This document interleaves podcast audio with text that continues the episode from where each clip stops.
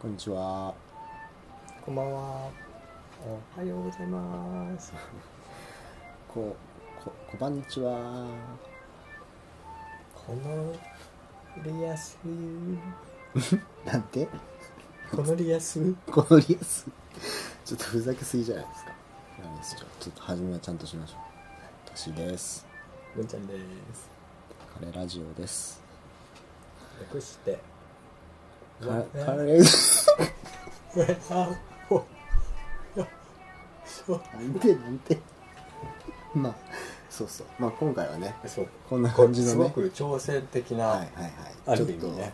ある意味かなり僕らもどうなるんだろうこれは冒険ですねようなテーマをちょっと持ってきましたね。はいはい。えー曖昧ですね曖昧とは曖昧とはどこまで曖昧になれるのかと、はい、そして、うん今この回もね、どこまで曖昧に、ラジオを曖昧にできるのか。そうですね。ちょっとなんかそんなモーションで入っていったんですけど。何言ってるか分かんなかったです。だってだって言語がぼやけてるだけで、そっかそっか。聞いてる人はね、何言ってんだこいつらって感じですよね。何にも何もね。ねいきなりだしね。そうです。すいません本当失礼いたしました。まああのまあでも曖昧まあね前回もちょっとこう話したまあアンフラマンスというねはい。あのデュシャンが提唱した、えー言葉からの介護。まあそういった話をそうですね。そう今なってるこの音のような。今ねこれは紙袋にシャツをこすりつけてるんですね。そうですね。はい。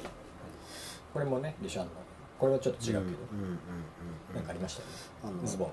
そうですね。まあそれ前回はね多分喋ってないんだけどあの喋ってないか。喋ってないってボツになった話喋ってたああボツのまあ今言そってたのは曖昧な。そうです曖ねちょっと実は今のは違うんしねあこれは違う。違 うちょっと違う、う。ん、まあ要はその日常の中でうん。こうふっと訪れる気配。うまあまあまあんでも気視覚的ねそうか、まあ、今視覚的なことではない、まあ、音という現象だから、うんまあ、ある種それもアンフラマンスとはうん。言えるんですけど、まあうんそんな曖昧なことについて喋ってたんですけど、うん。うん曖昧をね突き詰めてみようっていう感じですけど、あの曖昧曖昧ってどういう意味ですかね、うん。曖昧って日本語は面白いですよね。なんかねいつだったの？まだ東京に住んでた頃だと思うんですけど、うん。あの久々に実家に帰ったのかな、はい。で多分何日か泊まってはい。でその地元のバスにはい乗って駅の方に向かう時に近くにこうバスの中からバイク屋さんが見えほうほうほうてでまあ暗めの店内ほううん。狭いバイク屋さん。うん。奥になんとなく人が住んでいるであろう気配。うん。でこう2階に住んでいるんだろう気配。はい。という気配。でそこで僕の兄がはい初めて免許を取って、はい。はいえーちょっとすいません。うん。というバイバイバイクを買ったんですけど、うんはい。でねなんてことはないねそのメモリーをね。ほうそこ通ったことによって引き出されたんですけど泣いちゃってね、泣いちゃったんですか？へえこのなんてことはないはいはい記憶にも残らなかった、ん。今通りすがったからなんとなく思いついたけども、僕の中では通りすがらなかったら消えてしまっていたかもしれないうん。メモリーっていうものがあることにまず感動してうん。でそれをうん。なんとなくあこんなさどうでもいいっちゃどうでもいいこと？うんうん。もしかしたら。はい。で自分以外の人は結構どうでもいい話なんだよなと思って でそれをなんか大事に思った自分がなんか特別な記憶を手に入れたような気がして。はい。いや曖昧ですよーね。曖昧ですね、はい。なんかちょっと途中から何の話してるか分かんなくなって。あそう。あそうか。なそれぐらいなんかこう、曖昧なはい、領域に入ってきた感じではい、いいんじゃないでしょうか。そうなんですよ。はい、なんかこう曖昧って捉えづらいですね。だからこう始めようとするときに、うん。うんいきなり曖昧でいけなくてうん初めに曖昧じゃないことから、うん。それをそれと何かを比べて曖昧さを抽出していくみたいな感じうんうん。なんで、うんうん。こうそもそも曖昧っていうのはねそもそも曖昧 そもそも曖昧ですね。そうですよ。もうまあもう曖昧って今調べたんですけど、まあはっきりせずあやふやな様子うん。なんですけど、まあ、ぼやけてること。うんまたその様。うん。あやふや。うん。まあたまにいかがわしい様うんとかもね、ありますけど。だからやっぱりあれですよねそのあやふやうん。と言われるということは決定事項が何かいいっていうことだよね。そう。まあ人が決めてるんでしょうけどね、うんそうそうそれでまあ暦だったりとかさそうですね。時間時間とそうですね。数字とかそういったもので、まあ、ま何とかと何かを区切るといううんことは非常に我々の日常の生活の中には、うん。まあ、そればっそれだらけですけど、うんでも昔はそんなものなかったわけで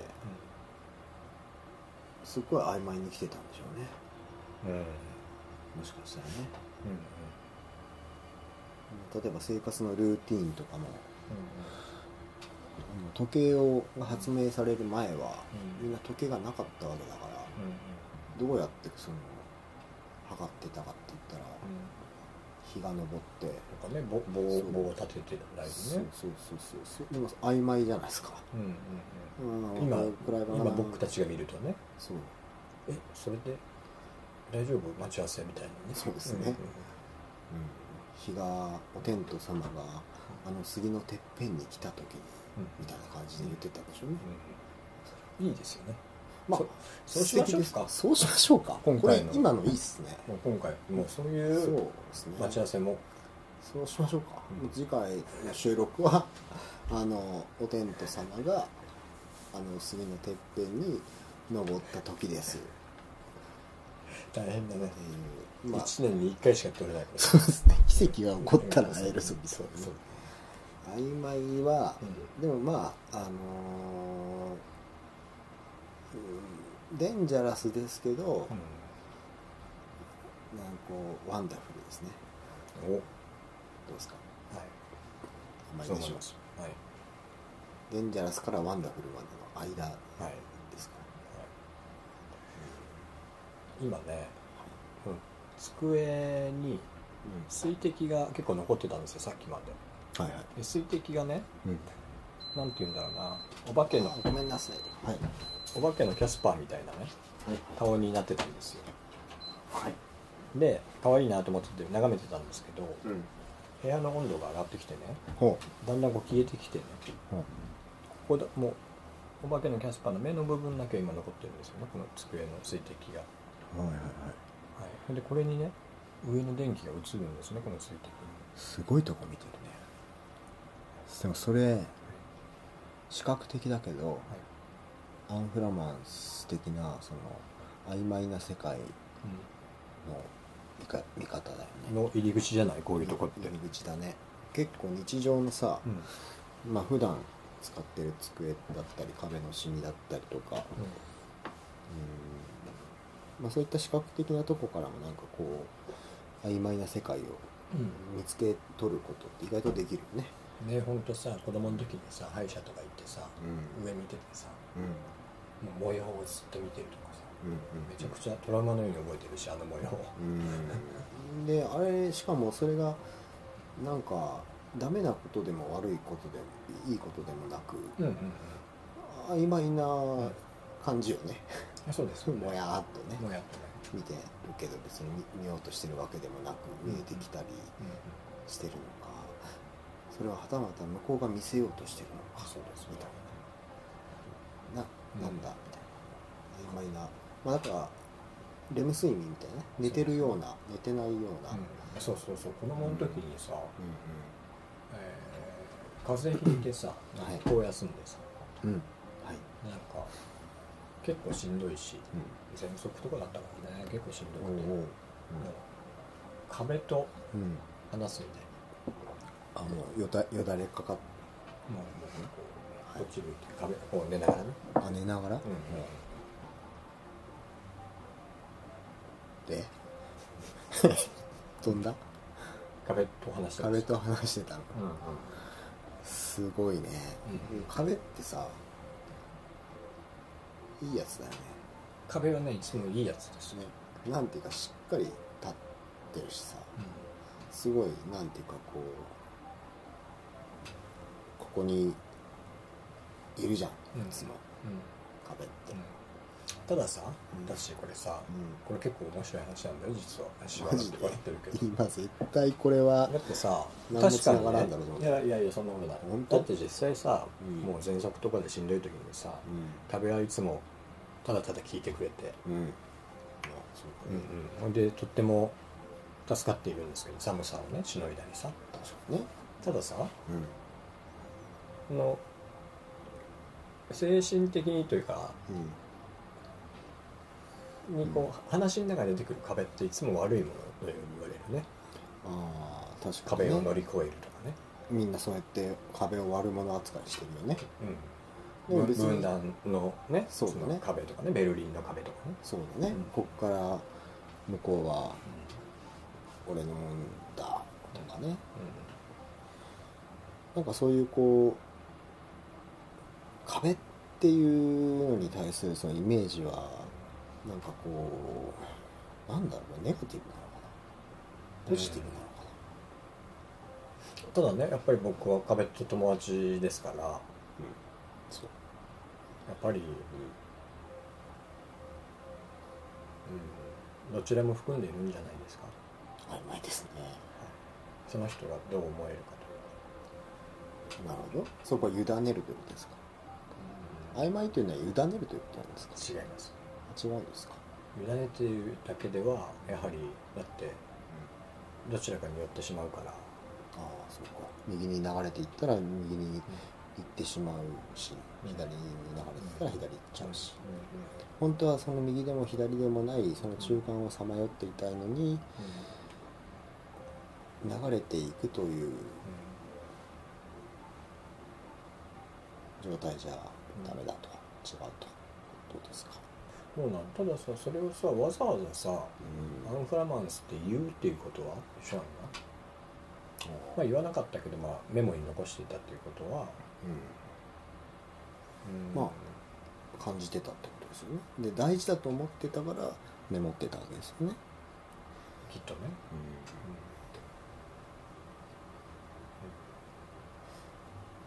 でもあれ面白いもんで、あの出すつもりだったらしいですよ。あそうなんですね。出すつもりで、えっと、美術館の、えっと、館長には、えー私が死んだ後に出すようにという指示をしてたそうです。ちなみにまあそうそうそうまあだからそういったところの時間の概念もうんうん。曖昧にしてたんでしょうね。そうでしょうね。生きてる時に出せばいいという、っていうか生きるとか死ぬっていうのも曖昧だし、なんか、あのーそこら辺の時間の概念もきっとデュシャンは曖昧にしたかったからうんうんそういったことを指示してたのかなと僕は勝手に思ってますけど、うん。うん。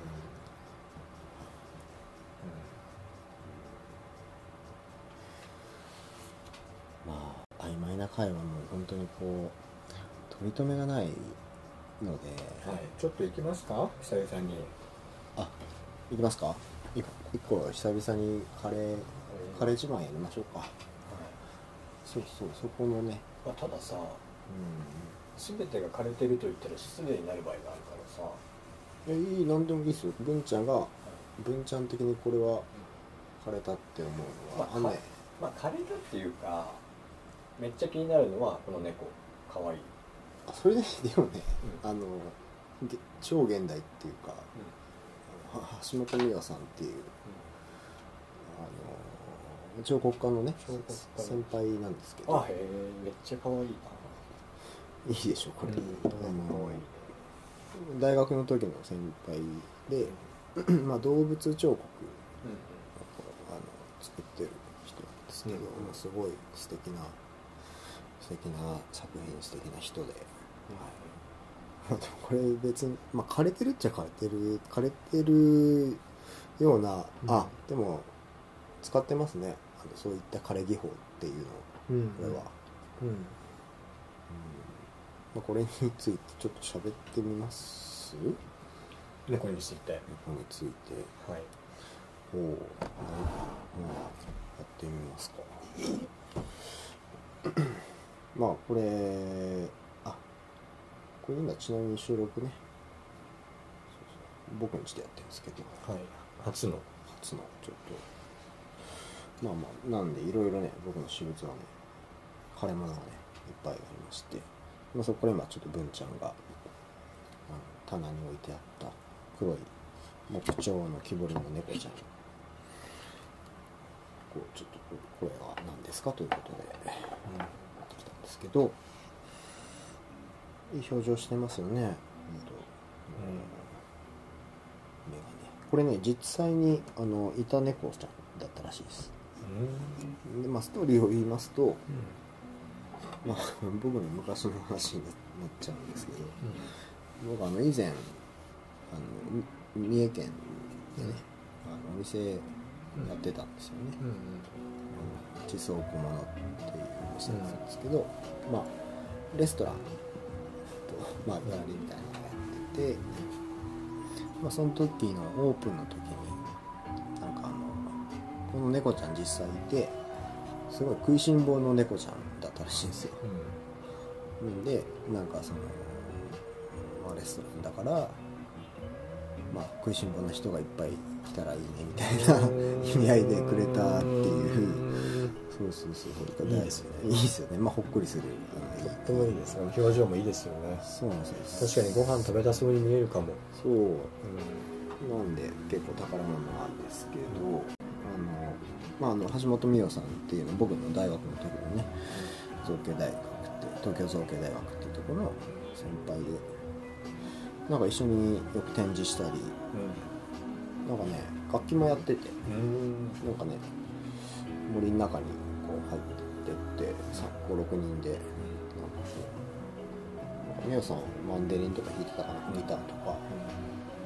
そうそうそうそう。まああんまりまあそのそんな感じで一緒に遊んだりもしていたまあ尊敬する先輩なんですよね。結構結構すごいですね。今大活躍ですよ。そうですか。